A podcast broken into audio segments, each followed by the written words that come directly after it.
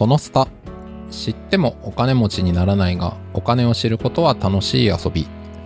投資金融経済を楽しみながら考えるポッドキャストです、えー語るのは私行動会社エンドーボーシャン代表でお金にまつわる人間心理に興味があるまさきと金融業界で10年以上働いた後、今はスタートアップファイナンスの支援をしたり、えー経済メディアで寄稿したりしている、えー、しげです。はい。この2人でお届けしてまいります。よろしくお願いしますよろしくお願いします。えーではですね、今回は、えー前回が物価だったんですけど、今回は金利というテーマでお話ししていきたいと思います。えーということなんですけど、まあ、金利って実はというか普段生活してるとあんまり出てこないですよね。物価と違ってそんな気にする話ではないとは思いますね。すね。あの、まあ、金利が一般的な生活で出てくるとしたら、自動車ローンと、おまあ、住宅ローン。あとは、おもしかしてキャッシングされてる方とかは、あ、まあ、確かそういっに。た、あの、まあ、手数料って言いますか、金利的なもの。カード、ローンとかも、っていうぐらいですかね。はい。ああ、だから、人によっては全然、あんま気にならないけど、人によっては結構気になる話ですね、これは。まあそうですね。まあ住宅ローン仮にね、都内で、まあ5000万から8000万の家なりマンションを買ったりすると、うんうんうん。まあ仮に8000万だとして1%で、あの、80万ですからね、年間で。まあでかいですよね、その1%かうんうんうん2%かでっていう。はい。まあそうですよね。確かに確かに。まあちなみに金利、超超基本的なこととしては、そそもそも論の金利っていうと、まああれですよね。平たく言えばお金を借りるときに、と、それにプラスして払うはい。お金っていう理解で合ってますかね？えっ、と、そうですね。基本的にはまあ、あの、まあ、借り入れって、契約で言うと、金銭消費貸借契約書っていうふうに言うんですけれども、うんうん。まあ、お金っていうものが見えないものを、あ、んもものは見えるんですけど、まあ、あの、も、物理的なものが残るわけじゃないですね。車とか。そうですね。うんうんそれに対してお金を貸して、それに対して、まあ、あの、金利っていうものをまあつけるっていうようなのが、まあ、あの、もので、で、金利ってなんでそもそもつくんですか？例えば、あの、100万円借りて、金利が1%で年1万円払うって言った時に、うんこの1万円は何なんですかっていうですね、うん議論が、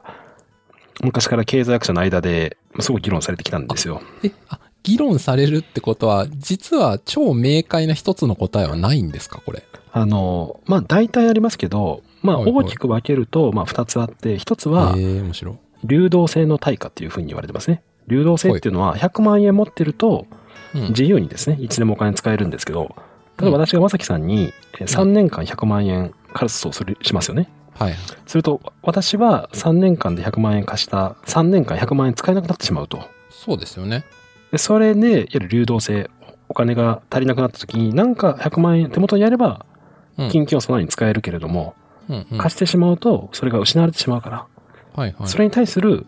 えーまあ、対価として、流動性の対価っていうのが一つ目ですね。なるほど。はい。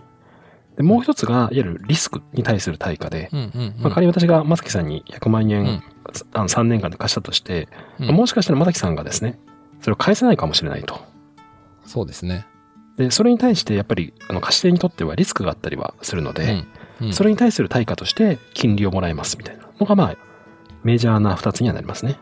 あーなんかそれは別に排他的にどっちかが正しいというよりまあどっちもあるっていう理解でいいんですかね？どっちもありますね。はい。うんうん。まあ確かに言われてみればその通りですよね。その、しげさんが僕にお金貸すって見たときに、手元で使えるはずだったお金がなくなる、なくなるっていうか、まあ一時的に、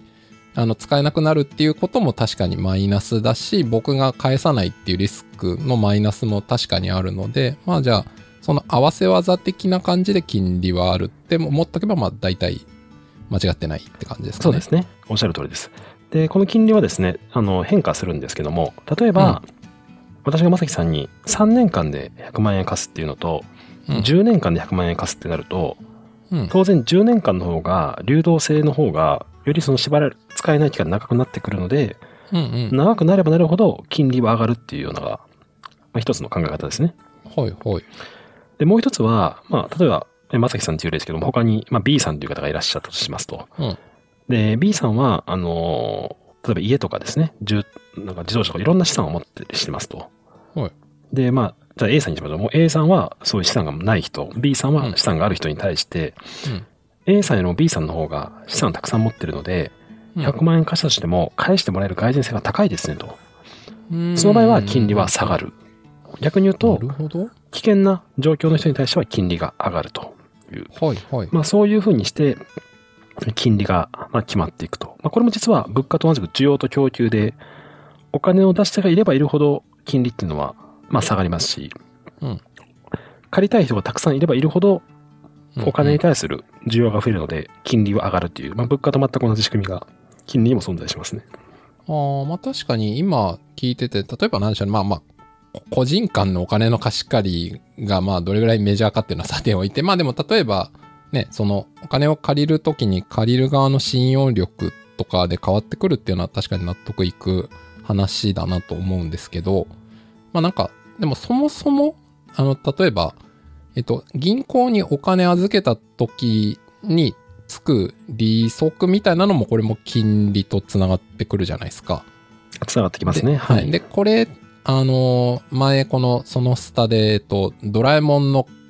えっと、は、話をした時に、まあ1970年代だと、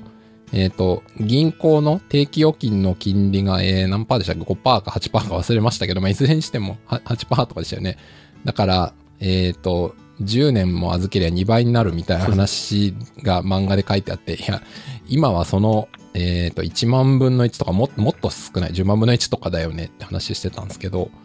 この、こういう金利はい。が、なんか昔よりめちゃくちゃ下がってるみたいなのは、それは別の原理ってことですかね、今言ったあの、とても今のは大事な原理でして、まあ前回の物価とも関係をしてくるんですけれども、うん。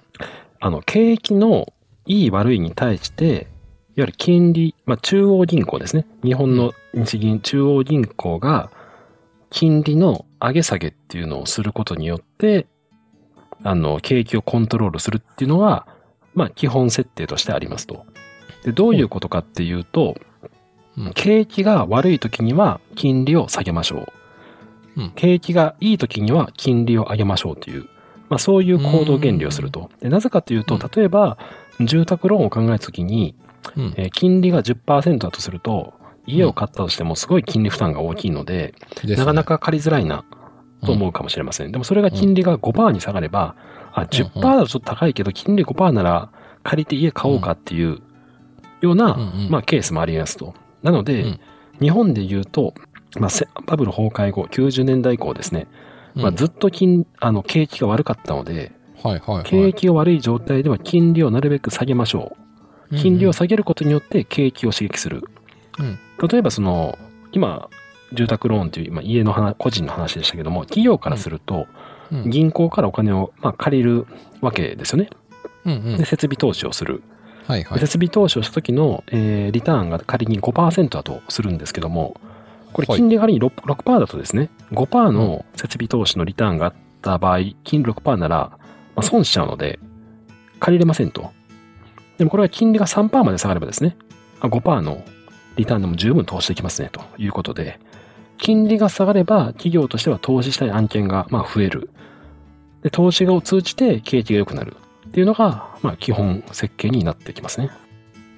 うん、なるほど。あの、じゃあ、日本の中央銀行は、あの、金利を、じゃあこの30年ぐらいはずーっと、その、それまでに比べたらめちゃくちゃ低い状態にしてたってことですよね。まあ、してるってことか、今も。そうですね。実は厳密に言うとですね、うんもう早いもんで、えー1999年はい。に日本銀行はゼロ金利政策っていうのを導入をしました。うん。なので、もう99年で実はですね、ゼロ金利になってるっていうのがありました。で。ここで言うゼロ金利の金利って何なんですかっていうと、うん、あそうですね。そうですね、。金利ってたくさんあるんですよ。はいはい。たくさんあります。で、き金利の期間構造といって、長期になればなるほど金利は上がる。手前になればなるほど金利は下がるっていう時に、一番手前の金利何なんですか？一番短い金利なのかっていうのは、実はコール市場というふうに言いまして、金融機関と日本銀行でのやり取りになって、1日で返す金っていうのがあるんですね。1日で返すお金。で、それは、えーまあちょっと今厳密には違うんですけど、昔は銀行っていうのはえ最低限これだけお金を準備しとけっていうのがあって、でその準備を満たないといけなかったっていうのがもともとありました。で、お金が足りなかったらどうするんですかっていう時に、うん日本、えーっと、銀行は国債を中央銀行に売って、うんうん。その対価としてお金をもらって、最低限のお金を積み上げるっていうことをやったりはしてたんですね。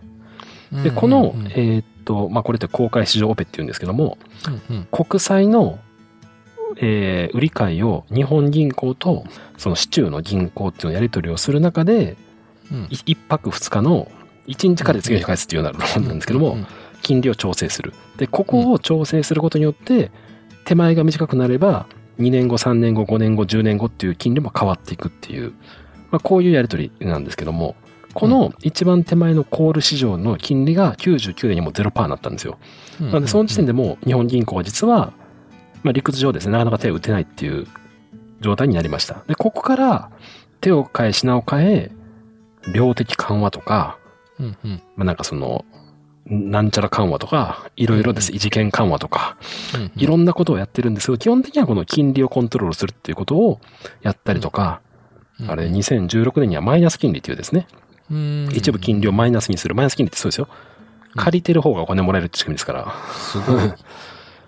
もそうしてまで、やっぱりその景気を盛り上げようとしたっていうのが、この20年間のうん日本銀行の戦いではありましたね。あの、そもそも、なんで、町の銀行は日本銀行からお金を借りるかというか、まあ、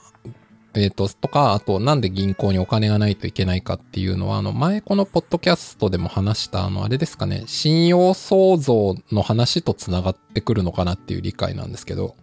あ、まさに信用創造のところのおっしゃる通りですね。繋がってますね、うんそこも。はい。あの、まあ、僕の理解で話すと、銀行に、例えば僕が100万円預けたら、銀行の中にその100万、中にってか、銀行がずっと100万円持ってるというわけではなくて、それをまた銀行は別の企業とかに貸す。で、その企業はまたその貸された100万円でなんか投資するとか、こういう風にどんどんつながっていってると。だから僕が最初に預けた100万円が、その信用創造という仕組みによって、実際流れ、世の中で流れているお金はその何倍かになっている。しかし、見方を変えるとその銀行に今100万円はないわけだから、例えば僕とか銀行に預けてる人がみんな、おい、お金出させてくれってみんなが言いに来ると銀行はお金がないから、いや、ないですってなって、ないってなると、あの、いや、ふざけんなってなって、こう、その銀行の信用がなくなるというか、それによって、それが連鎖していくと世の中中でみんな、いや、もうお金なんか、えっ、と、貸せないよとか預けらんないよってなっちゃうと、経済活動が一気に大ブレーキになって大変なことになる。みたいなことは、えー国としては何としても避けたいから、銀行はお金ある程度持っといてくださいねっていうことですよね。おっしゃるとりですね。それを、あの、準備預金制度というふうに言って、まあ、日銀準備預金っていうのをですね、えーうん最低限こんだけ集める。で、ちょっと、あの、厳密に言うとそれもだいぶ変わってきて、うんうん。あの、多少仕組みとして変わってきてるんですけど、うんうん。コンセプトは今おっしゃったような感じで、銀行がやっぱ最低限日銀準備預金を預けましょう。うん。でも、えー日銀行がお金が貸しすぎてなくなってしまうと、毎日3時までにこれだけ準備預金持っていくって必要があるんで、足りなくなったら、うん。銀行の資産である国債を売って、日銀からお金をもらうっていうことをやって積み立てていくっていうのが、まあ、元々のやり方だったんですね。で、そうすることによって、いわゆるその市中の金利をコントロールするんですけども、はいはいはい。あの、結局、なんていうか、あの、まあ、わかりやすい例で言うと、例えば、えートヨタっていうのは、えーっと、自動車ローンとかをやったりとか、金融サービスを結構やってるんですね。へえ。でもトヨタは、その金融サービスをするには、金融機関からお金を借りて、自動車ローンを出してると。だからお金が仕入れがあるんですけど、それがまあ、うん銀行から借りるますと。うんで銀行はお金は預金者から預金でお金を集めるんですけども、うん足りなくなったら日銀準備金のところで金利変わってくるので、日銀準備金の金利が上がれば、そのサプライチェーン、マネーのサプライチェーン的な感じで、トヨタの貸し出し金利も上がるし、逆にその準備預金の金利が下がれば、トヨタのところも減りますっていうふうに、あの、お金がこう動く中でですね、金利が変わっていくっていうのがあって、その手前、一番手前を、うんまあ、コントロールするっていうのが、まあ、日銀の仕事になってますね。うん。なるほど。で、それ、その日銀と銀行のやり取りの金利がゼロとかマイナスだったらもうお金、僕のイメージではもう無限に出てき放題じゃんって思うんですけど、はい。そこまでしてもあんまり景気が良くならなかったっていうのが、この何年、何十何年とかっていうことですよね。そうですね。あのーこれがまあ日本のまあバブル崩壊後の不況の原因でもありますし、まあ銀行からすると、企業が借りてくれないっていう、まあ、状態もあったんですね。なんで貸したくても貸せないし、うんうん企業もリスク取ってまでお金は借りたくないみたいなところもあって、まあ、ずっと不況がうんうん、まあ、続いてると。うんで、これちょっと日本だとあまりに例外すぎて分かりづらいんですけども。うん。翻ってアメリカの状況を考えましょうと。はいはい。で今アメリカ何をしてるかというと、うん。えーまず前回の話あったように物価が上昇してます。うんその背景には資源価格の、まあ、ロシア・ウクライナ戦争における資源価格の上昇と、まあ、コロナからの、あの、まあ、回復を通じて需要が増えてくる。ここダブルパンチで物価が上がってる。物価が上がることによって、まあ、今後ももっと、えー期待として物価が上がってしまう。景気が加熱してしまうと。それに対してどうすればいいかっていうと、今 FRB ですね。あの、アメリカの、まあ、中央銀行の制度ですけども、これが、いわゆるあの、FF レート、フェデラルファンドレートっていうんですけども、金利を上げることを通じて、景気を冷やそうとしてる。えー金利が上がることによって、あの、日々の、あの、まあ、供給者からすると調達コストが上がってしまうので、えー生産を減らすとか投資を減らす。そうすることによって物価を、物価の上昇率、インフレ率をコントロールしようとしてるっていうのが今のアメリカの、まあ、状況になってますね。なるほど。で、もうその金利上げますよみたいなのは発表とか実行ってもうアメリカはしてるんであ、すか？そうですね。アメリカも、あの、金利上げるっていう方向に、えーもう FRB が言ってますね。うんうんうん。それで言うと前回の話でその期待とかもそれで結構変わってくるのかなと思うんですけど、なんか効果はもう出そうというか出てるんですかね、それは。あのーそうですね。それがですね、えーまさにですね、実は、為替や。株価に影響出てますね、まず。わかりやすいところでは。なるほど。じゃあ、うんはい。それについてはこの次とその次の回でまさにですね、はいそう。ですね。じゃあ、そこで話すとしましょうか。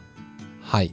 じゃあ、今回、近隣の会はこの辺りで終わりにしたいと思います。では、どうもありがとうございました。ありがとうございました。